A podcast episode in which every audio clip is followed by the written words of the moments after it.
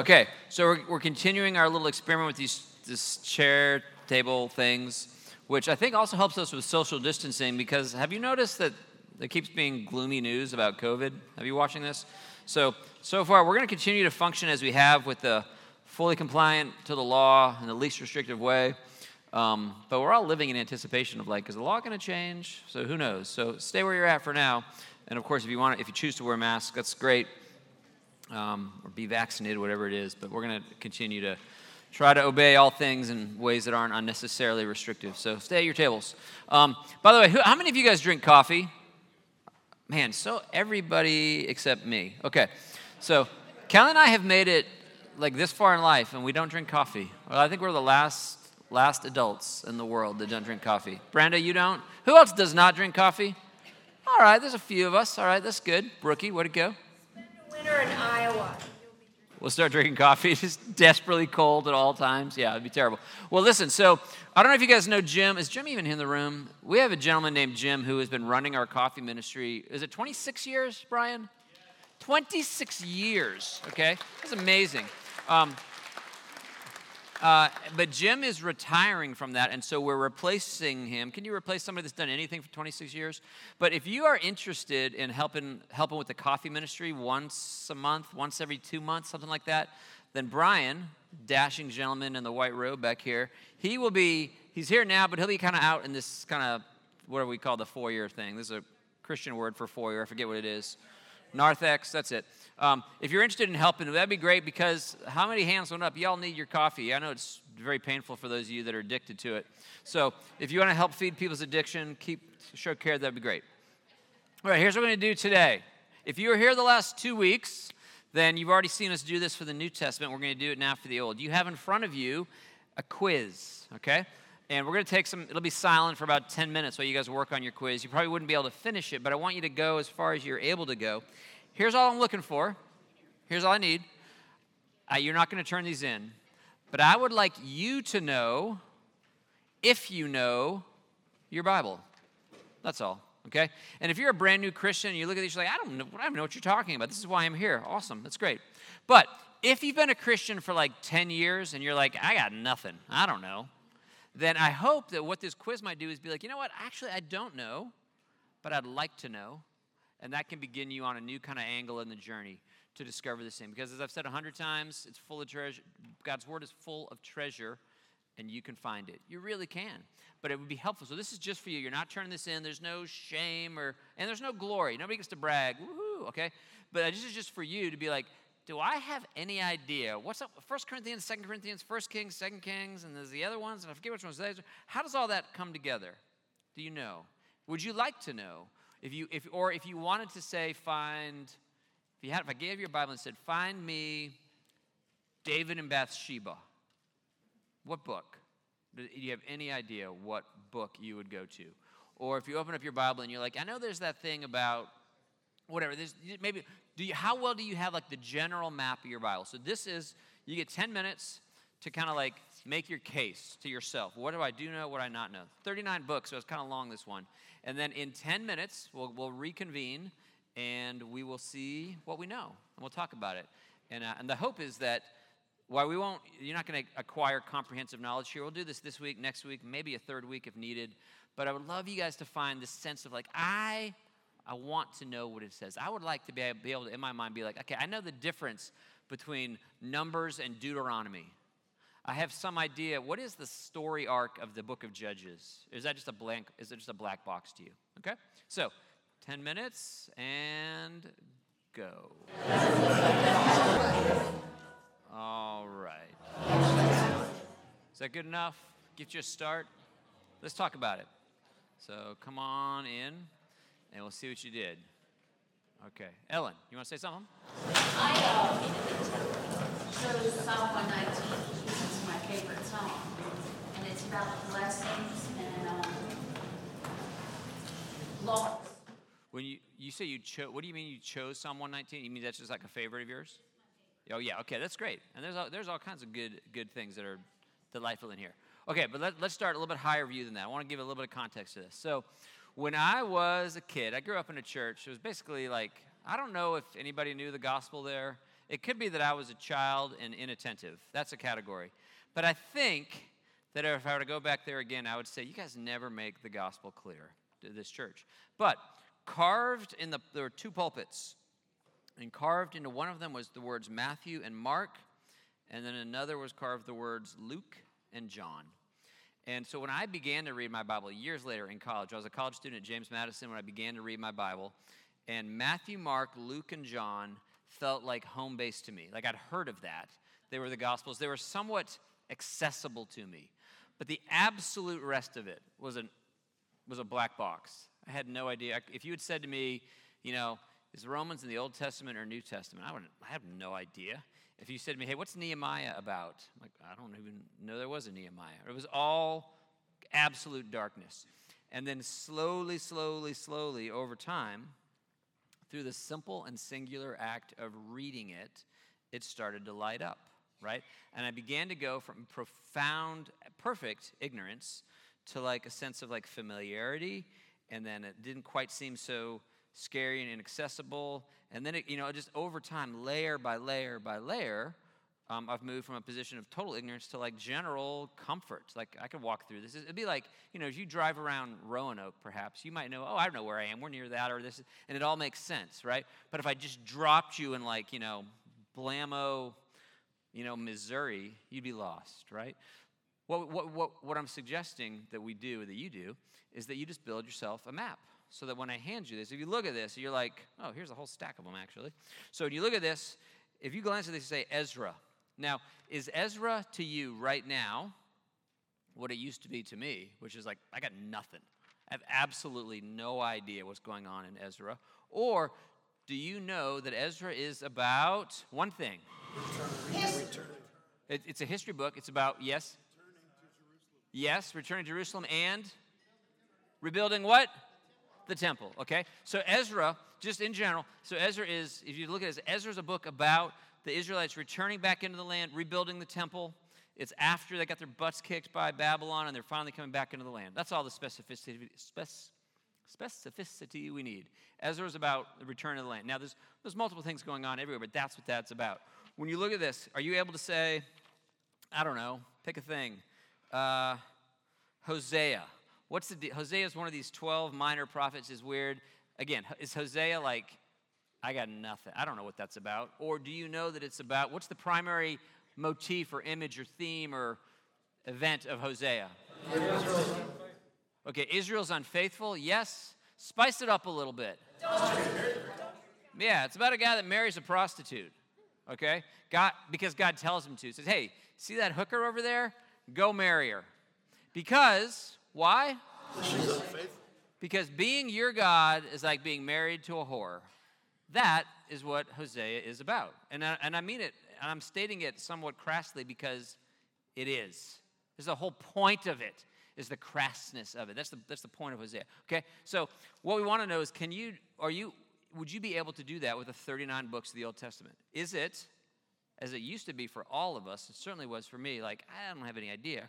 Or is it beginning to be like, oh, oh, oh, I recognize that street. I know what this thing is, okay? So, what we'll do over the next few weeks, we're just going to fill this in. It's all going to be 30,000 foot view. We're not going to get into the weeds for any of it, it's, too, it's just too much. But if, if, if it becomes to you less scary, less scary, less unknown, less overwhelming, and starts to become more and more familiar, then I think that you will find what I have found, which is that I'm more drawn into it. I hate doing things that I feel stupid about. Like, who likes that, right? But if we can drive back some of our stupidness and make this be like, oh, this is familiar, this is safe, I understand this, then it begins to like give away its secrets. And that's really where we want to be. And so we all we all move, but here's where I want you to evaluate yourself. We all move from ignorance into knowledge with, with greater and greater exposure. And that's fine. In the same way that a baby doesn't know how to walk, nobody looks at a nobody looks at a six month old and says, You can't walk? What's wrong with you? You're not supposed to be able to walk, right? They're six months old, right? And that's great, fine. But if you meet somebody who's 20 years old and they've never walked, then you're going to think, what, what happened? What, how did it go off the rails? What, what happened? Right? Same way, if you have been walking with Jesus for years and years and years, if you've known him, you've been attending church, and you still don't know the answers to these questions, then it's just, worthwhile for you to say, hmm, What happened? Did at some point did I did I kind of take onto myself like a I'm just a spectator? I'm just going to walk, I'm to listen, but I'm never going to actually get in and get my hands dirty and do it myself. Is there something that has interfered? And if so, if you can recognize what, ha- what is it that, that's caused that five years later, 20 years later, 30 years later, this box, this book is as opaque to me as it was 30 years ago, then maybe we can find a light switch and turn it on because it's filled with treasure that'll transform your life. That's where we're trying to go. Okay? All right, now let's start with this big, high, high level. And by the way, there's a typo in this. Nehemiah is N E H E, not N E H I. So if you notice that, bonus points for your spelling prowess, okay? The first, let's, let's, put a little bit of organizing principle to this first, and then we'll get into the details. So the first five books are a group. Anybody know what, what, what, unite, what kind of unites Genesis, Exodus, Leviticus, Numbers, and Deuteronomy? Law is great, good. Uh, there's a few ways we could phrase this. What are the first five? Law and what? Pentateuch. Okay, penta is like a pentagon. It means five. So the first five books, the Pentateuch. Okay, it's the law, it's the Pentateuch. What else is it? It's the Torah. Very good. Another, another one more descriptor. Who wrote it? Moses. It's the books of Moses, okay? So those first five books, you might just bracket those. This, this Pentateuch is very foundational. That thing, Genesis, Exodus, Numbers, Leviticus, and Deuteronomy. Genesis, Exodus, Leviticus, Numbers, Deuteronomy. The Pentateuch, Moses, the Torah, that's it, okay? We'll, and we'll talk more about those. We might not get past that today, we'll see, okay? Then, what's the next grouping, you guys? Where would you put boundaries for the next kind of logical chunk? Big chunk. History books, Gary. That's right. Okay. So what we're going to get from this point on, you guys, so Joshua, Judges, Ruth, Samuel, Samuel, Kings, Kings, Chronicle, Chronicle, Ezra, Nehemiah, and Esther. They're all narrative. They're all historical narrative. They're all they're, they're not propositional. It's not like letters like Romans. It's not poetry like the Psalms. It's it's it's action. It's Bible stories. All the Bible stories are pretty much going to be in that chunk. So David and Goliath's going to be in there you know, uh, all, all, the, all, the, all the play action is going to come out through all those things, okay? And we're watching the history of Israel. So from, uh, from Joshua down to Esther, you might just bracket that. That stuff's all the history, okay? What's the next grouping? It's five books. What's the next, what do we call the next five? What is it? Poetry, right? And what are the five?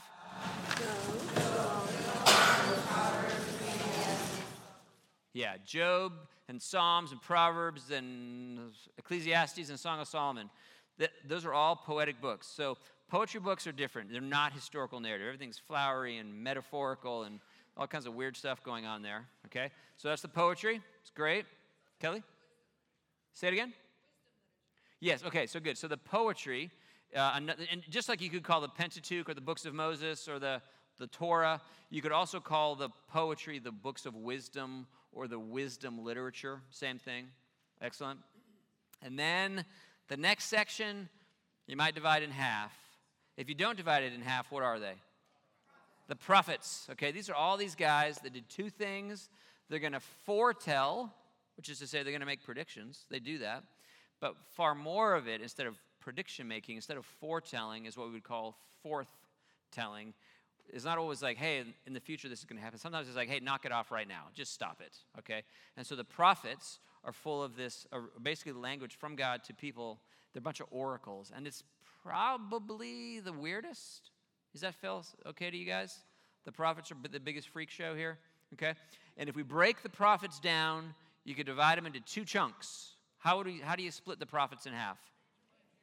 Major, minor. Does not mean important unimportant. It simply means long and short, okay? So the first five are the majors, um, even though one of them is short. We'll talk about that. And the last 12 are the minors. So you're going to go, your, your majors are Isaiah, Jeremiah, Lamentations, Ezekiel, and Daniel. Lamentations is short, but it was written by Jeremiah, and so it just kind of rides his coattails into the big leagues, okay? So from Isaiah to Daniel is the major prophets, and then everything else Hosea down to Malachi is all your minor prophets. All right? That's your basic organization, which doesn't make it any less opaque to you, I'm sure. But as you go through it, that might be helpful to kind of tra- trace it through. Okay? So far, so good? Now let's, let's go back and we'll just kind of take it in order. What's going on in Genesis? How would you guys What's your, you know, you, only, you don't have much space. So what's your five or 10 word summary of Genesis? The beginning, it's great. Creation. Creation, fantastic. Patriarch. Say it again. Patriarchs, very good. The covenants. Okay, it is. You guys, Genesis. You cannot underestimate the importance of Genesis. It's familiar because you know what's Genesis one one. In the beginning, right? We could be at John one as well, but we're not. We're in, we're we're Genesis one. It's helpful to perhaps remember Genesis has four great events, followed by four great people. Okay, what are the four great events of Genesis? Creation, fall, flood, and there's another event. The nations, yeah, Babel. Creation, fall, flood, Babel. That's these first 11 chapters. That's what's, what's happening in the world. The world is made, it is destroyed, um, or sin enters the world, and then it's destroyed, and then Babel is kind of rebuilding. Creation, fall, flood, Babel, and then four primary people whose lives are traced for the second half of Genesis Abraham, Isaac, Jacob, and Joseph. Okay? That's, that's Genesis. Creation, fall, flood, Babel, uh, Abraham, Isaac, Jacob, Joseph. That's a pretty good summary. It's the beginning of the whole thing. Okay? Any of those events, you're going to find them in Genesis. This would be, it has to be, in the top five most important books of the Bible to know. If you could, if you could only just know a handful of books to get the major, major stuff, you have to include Genesis because everything, it is the acorn from which the entire oak comes. Okay, so Genesis. What's Exodus? Okay, it's about the Exodus, which is true. So can we do that in other words, though? What is it? It's the, the Jews being led out of Egypt. That's right. Okay, so at the very end of Genesis, they go into Egypt as a place of rescue, but then it turns into a place of slavery. And Exodus is about getting them out of the land. So, the, an Exodus is an exit, it's a journey, it's a trip. And so, what are some of the major events that happen in Exodus in that book? What is it? Wandering the wilderness, yes. Although we might really focus on the wandering a little bit later. It's going to, it does begin there for sure, but it gets camped out on later. What are the, what are the big Bible stories in Exodus? The plagues, am I sorry? Plagues, yes. What is it? Moses, okay. Moses, the baby in the basket, that's in there. Um, all the 10 plagues, all that is in there. What about, what else? Parting of the Red Sea. Passover. Okay, these are big things. Lots of stuff goes on in Exodus as the, as the Egyptians leave. What is received in Exodus? The law, meaning the Ten Commandments, that's there. It's Exodus 20. So a lot of important things are going on in Exodus, right? So you just might capture escape from Egypt, 10 plagues, Moses, 10 Commandments. There's a lot of stuff going on in Exodus, okay? Genesis, Exodus. What do you guys what do you guys put for numbers? Or wait, Leviticus goes next. What would you put for Leviticus? Law. Law. Nobody likes Leviticus, right?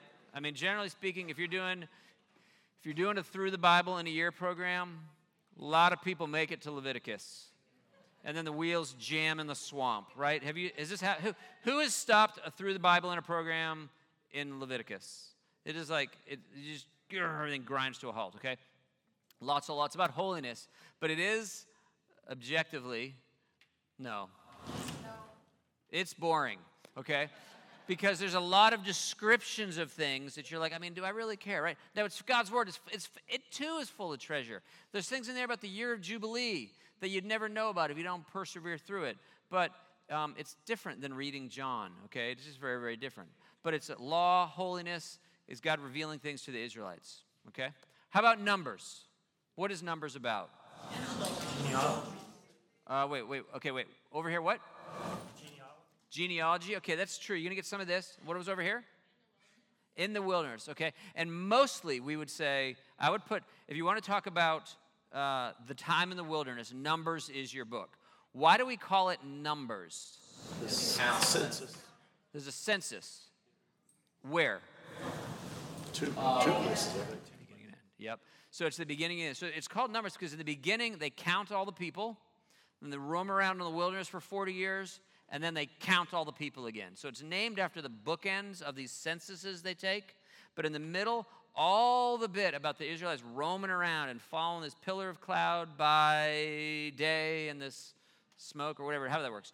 Cloud and smoke run, following it around the wilderness That's all in Numbers. So if you want to read about that, that's, that's your go to place. Okay? Yeah, Joyce? Because Israel refused to trust God and go into the promised land. That's, ex- that's exactly right. That's what sets that up. So where does that happen? Where's the Joshua and Caleb story?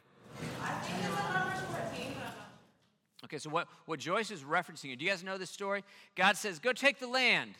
It's yours. I've, I've laid it out before you. And they send out these spies to go check out the place. And they go see what it's going to be like. And they come back, and I think it's 12 spies, right? Am I wrong? 12 spies go, and 10 come back and say, Abort! It's going to be horrible. They're huge. They're going to crush us. We're like bugs, we're like grasshoppers. And then two are like, No, no, no, you sissies. Let's do it. God is with us. And those guys are Joshua and Caleb. And the other 10, because they won't trust the Lord, because they won't do it, that's why they get doomed to roam around into the wilderness until every one of them is dead. And a whole generation is replaced. And now it's Joshua and Caleb and the children of the 10 that are going to come into the land. You can read all that. That's all going down in Numbers. That's where the snake is. Yes. N- Look at the snake. Yeah, so Catherine is saying, she's saying that's where the snake is. In John chapter 3, Jesus has a conversation with, with uh, uh, Nicodemus. And he says, Nicodemus, you know who I am? I'm the snake that got lifted up in the wilderness. And he's referencing Numbers 21, which is in this midst of, uh, there's a whole big event, what's going on. And people are getting bit by snakes. And God says, make a snake, put it on a pole, look at the snake, and you'll be healed. And Jesus says, that's like me. I'm the snake that hasn't come to bite, but I'm the snake that's come to heal a rebellious people. That's Numbers, Numbers 21. You can read that. Okay? So Genesis, Exodus, Leviticus, Numbers. What's the last one? Deuteronomy. Okay, what, what is Deuteronomy about? And because this is muddy to hear, just raise your hand real quick so we can, I can, we can hear you better. Deuteronomy. Don? Fork in the road. Okay, fork in the road, meaning, uh, unpack that a little bit. Well, uh, basically, it's, it's Moses' last sermon before they decide whether they're going to cross that body of water or not. That's right. And uh, there's also an introduction of the new covenant for the very first time. In fact, the circumcision of the heart Deuteronomy 30. Yeah.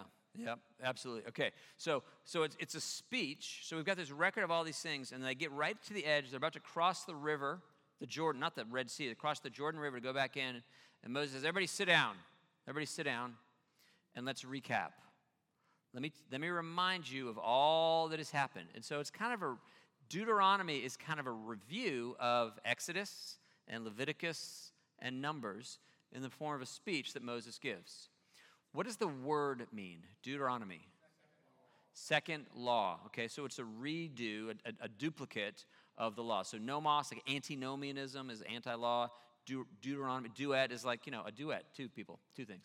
So it's the second law. So the second telling, it's a review. So there's things that you can read back in Exodus 20, like the giving of the Ten Commandments, that you'll find in Deuteronomy 6. It's the same thing okay? Because Moses is recapping all these things that have happened. So there's lots of places in Deuteronomy that point us back to Exodus, Leviticus, and Numbers. Okay? So far, so good?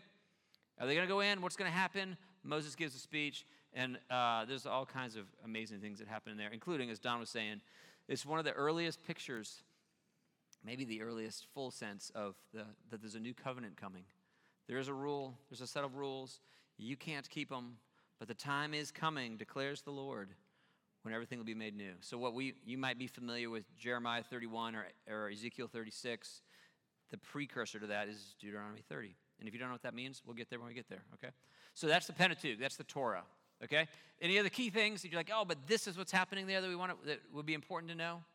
Yeah, Tommy? Uh, Deuteronomy uh, in 6, when it talks about passing law to the children, I thought that was especially important because it's not just how you live the law, but how are we passing it? Yes, very much. And so Deuteronomy 6 contains famously what's called the Shema, which is where God basically says, you know, write this on your foreheads, carry this when you're walking down the street with your kids, do this like this is the, it's the hero Israel, the Lord your God is one. And he says, you've got to impress this upon your children all day long while you're like walking in this walking down the pathway, bring up a conversation with your kids. Deuteronomy 6 is a very central text. Okay. You got the Torah? You got the books of Moses? You got that all down?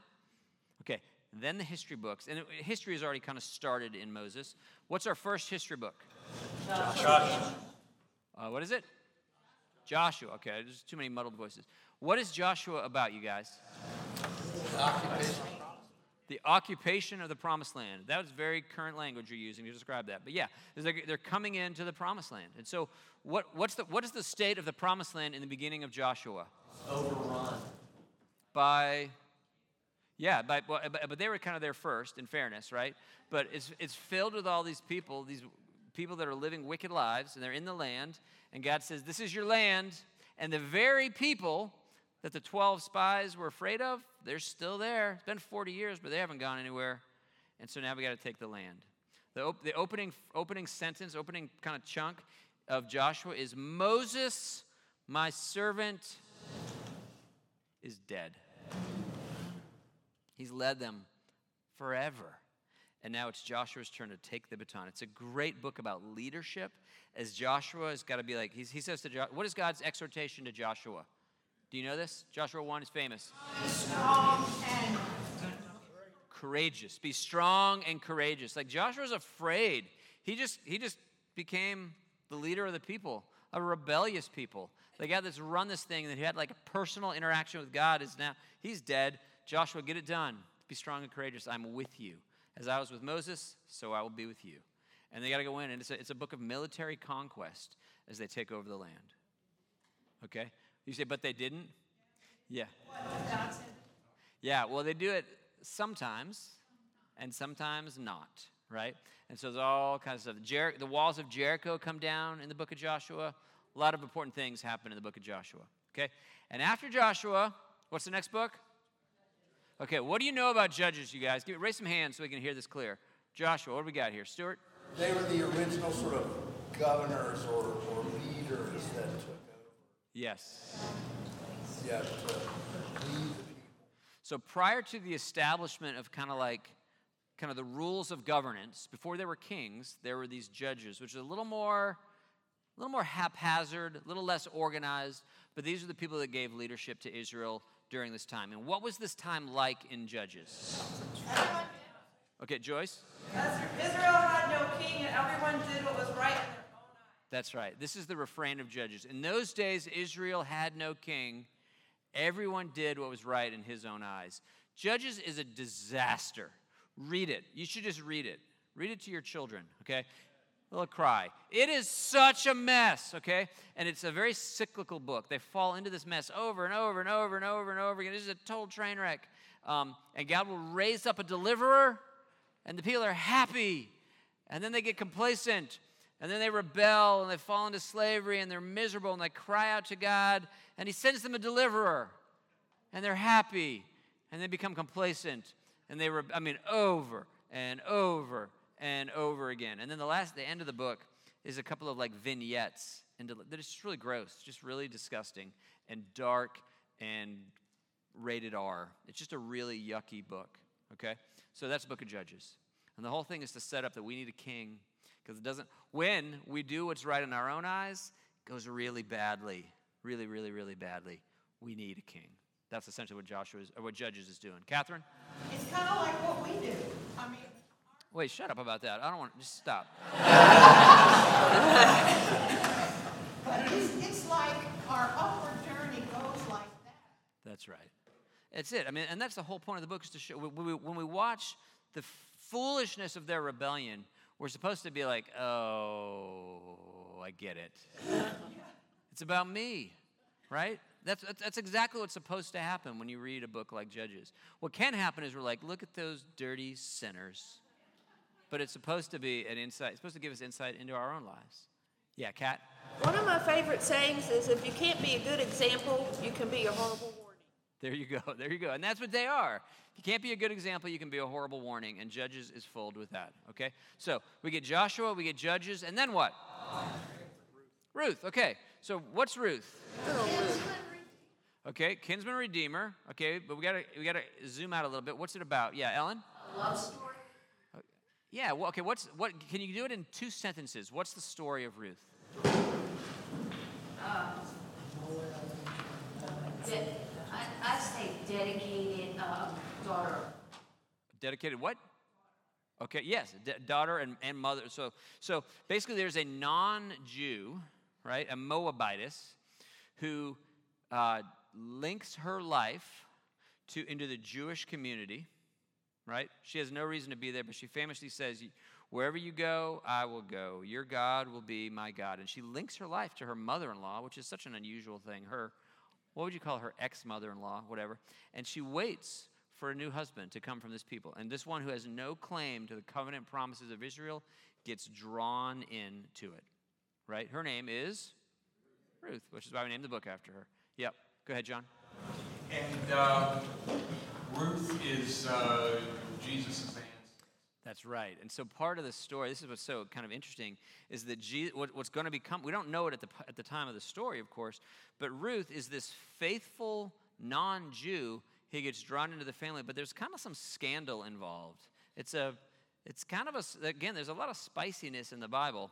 And she is going to become, I don't know, it is a great grandmother or something of, of David. She, she, Jesus traces himself back to her. Jesus' lineage is filled with all these kind of unsavory women. It's really very, very fascinating that, that part of the story of the one who comes to redeem us all, that he's related to women that people have tended to distance themselves from, which I think is such tender news for us.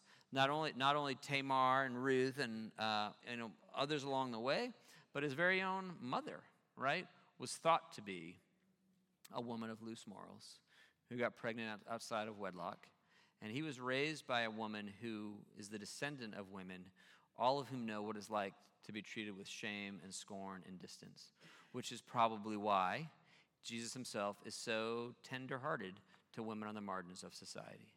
It's why, why did the prostitutes love Jesus? Well, because Jesus was so kind to them. Why was he kind to them?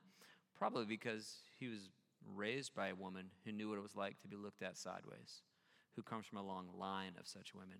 It, it's an astonishing act of grace as God sees the tenderness and the vulnerability of being scorned and thought dirty.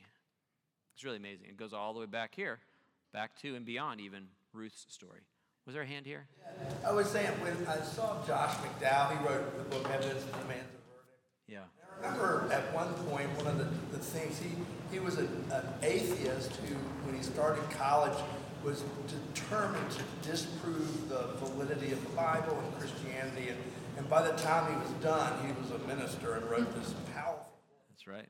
All the evidence. And one of the ones that was one of the most striking to me was the fact that if you were going to make all this up, you wouldn't have used those women. Oh, yeah at all, especially the testimonies about Jesus and the witnessing accounts of, of women in the New Testament, but also back to your point there, that whole thread.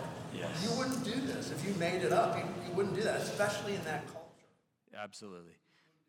Well, um, um, so in case you get, Stuart is saying how one of the evidence for the veracity of the gospel is that the story includes some very um, uh, some uh, yeah unsavory details that if you were making this up you would clean it up a little bit you know you'd make yourself look better than what we what we do the testimony of a woman was not that that's right and so there's so much so interesting there's so much that honors women throughout the gospel stories that is very countercultural very very much and the, we, which means they were included Number one, because it's just what happened. It's just true. This is how the story played out. Like it or not, this is what the story was. But also, I think, to give lift and affirmation to the women that would otherwise be just you know ignored and, and downtrodden. So it's very it's very compelling history that God's love for men and women has been fixed throughout throughout time, even in cultures that were too selfish and wicked to see that God made us male and female in His image. So there's good things happening there. All right, so we got we got the books of Moses, we got Joshua, Judges, we got Ruth. What's next? Okay, now you're gonna get the ones and two books, right? You get First Samuel, First and Second Samuel, First and Second Kings, First and Second Chronicles. They kind of form a block, and maybe we'll try to get through this before we stop today. So, what do you know? So, they're all, so I'll tell you about this. What, in, a, in a word, what are these books about? Mm, kings. That's good. I would say kings. They're about the monarchy. So there's a period in Israel's history. Prior to this, in Ruth, Joshua, Judges, there were no kings. There was no monarchy. The, the, the, governmental structure hadn't been established. The monarchy is throughout 1st, 2nd Samuel, 1st, 2nd Kings, 1st, 2nd Chronicles. Okay? The monarchy comes to an end at the end of 2nd Chronicles or Second Kings. It begins in essentially First Samuel. So this whole, if you ever want to read a story about anybody who was ever king of Israel, it's going to be right in here. This is where it is. But they split up in different ways, okay? So what is First Samuel about? Can you give me one name for who it's about? Saul. Okay? So Saul is the first king. You're going to get three kings in Israel's history when the nation is united. Before it's going to split, that's coming. But the first three kings are who are the three? Saul? David. Okay. First Samuel is about Saul. Saul, David, and Solomon. First Samuel is going to be about Saul, although David's going to enter the scene there, but not really as king. Second Samuel, for the most part, David, okay? Most of the stuff that you're going to read about David's life is going to be in 2 Samuel. And then Solomon kind of comes at the end of 2 Samuel, going into the beginning of 1 Kings. Okay? So if you want to get Saul, and there's overlap, right? But 1 Samuel is about Saul, 2 Samuel is about David, and then Solomon shows up in Kings, essentially. Again, there's a little bit of overlap here. Um, Solomon's going to show up in Kings, and then there's going to basically be a split, and the nation's going to divide. And throughout First Kings and Second Kings, you're going to get maybe second only to Judges, the messy, messy time in Israel. Okay? So give me a story from 1 Samuel, you guys. What happens in there? You get any Saul stories in your brain? Sarah Lynn? Say Hannah, like, um, and yes. where she was going to. Yes, so, so this is Samuel himself. So Samuel has a mom named Hannah um, and so she's going to have this baby who's going to get raised by Eli. This is all, if you ever know the, any of that story, and then Samuel's going to become like a, basically a priest while these guys are being kings. So that's in, that's in there. Very good. How about 2 Samuel? What's the, what's the story in 2 Samuel? John? David had David. Okay, the David Bathsheba story. That's going to be 2 Samuel. Very good. Here's another unsavory woman who's one of Jesus' That's right. That's right. So Jesus is also the, the result of this relationship between David and Bathsheba, which is this adulterous whole train wreck that ruins David's kingship. But from him is going to come the line from which Jesus comes. Okay? That's all Second Samuel. Now, when you get into 1st and 2nd Kings, what, na- what are the two nations now that you're going to find in 1st and 2nd Kings? Judah, Israel. Judah and Israel. Okay, this is this is this might just help you to get an organizing principle here to this. Okay, when the nation splits, it splits in half. Mm, but not exactly geographically half. The 10 northern tribes keep the name, they, they maintain the name of Israel. The two southern tribes, they take the name, what, what do they become called? Judah, which is one of the tribes. And, but they keep the promise. Judah, so it's like Judah, the smaller one, has Judah. This is where the Messiah is going to come from. So the northern tribes keep the name Israel. The southern tribes, they keep the promise. And we're going to follow their kings on a dual track. And what you find is that every single king of Israel is wicked. They all are just terrible. And then the, under the southern tribes, they're almost all entirely awful. Most are bad. There's a couple good guys, okay? So it's all bad. It's like 19 all bad, and then 18 of 20 are bad in Judah, something like that, okay? And if you want to follow their stories, you're going to get both Israel and Judah, both the north and the south, are going to walk, you're going to walk you through 1st and 2nd Kings. And then it gets confusing, so stay with me. You ready? 1 Samuel about who? Second Samuel's about who? First Kings about who? And Israel and Judah and the split that carries on through Second Kings. Okay, that's great. We could stop right there, but then we're going to get a redux in the same way that Deuteronomy is going to be a replay of what happened here. First and Second Chronicles are a replay. Does anybody know how First and Second Chronicles work relative to all these other monarchy books? Do you know? You got it? One's like the official record, kind of so it's a little cleaned up, and the other's like, one's just, just the facts, and the other. Okay, so the, yeah, there's some differences. So some of the language is going to be identical, right? So some of it you're like, okay, you're clearly copying off somebody's paper here, right? But there are going to be a couple other distinctions about how they how they organize their stuff. Blendy?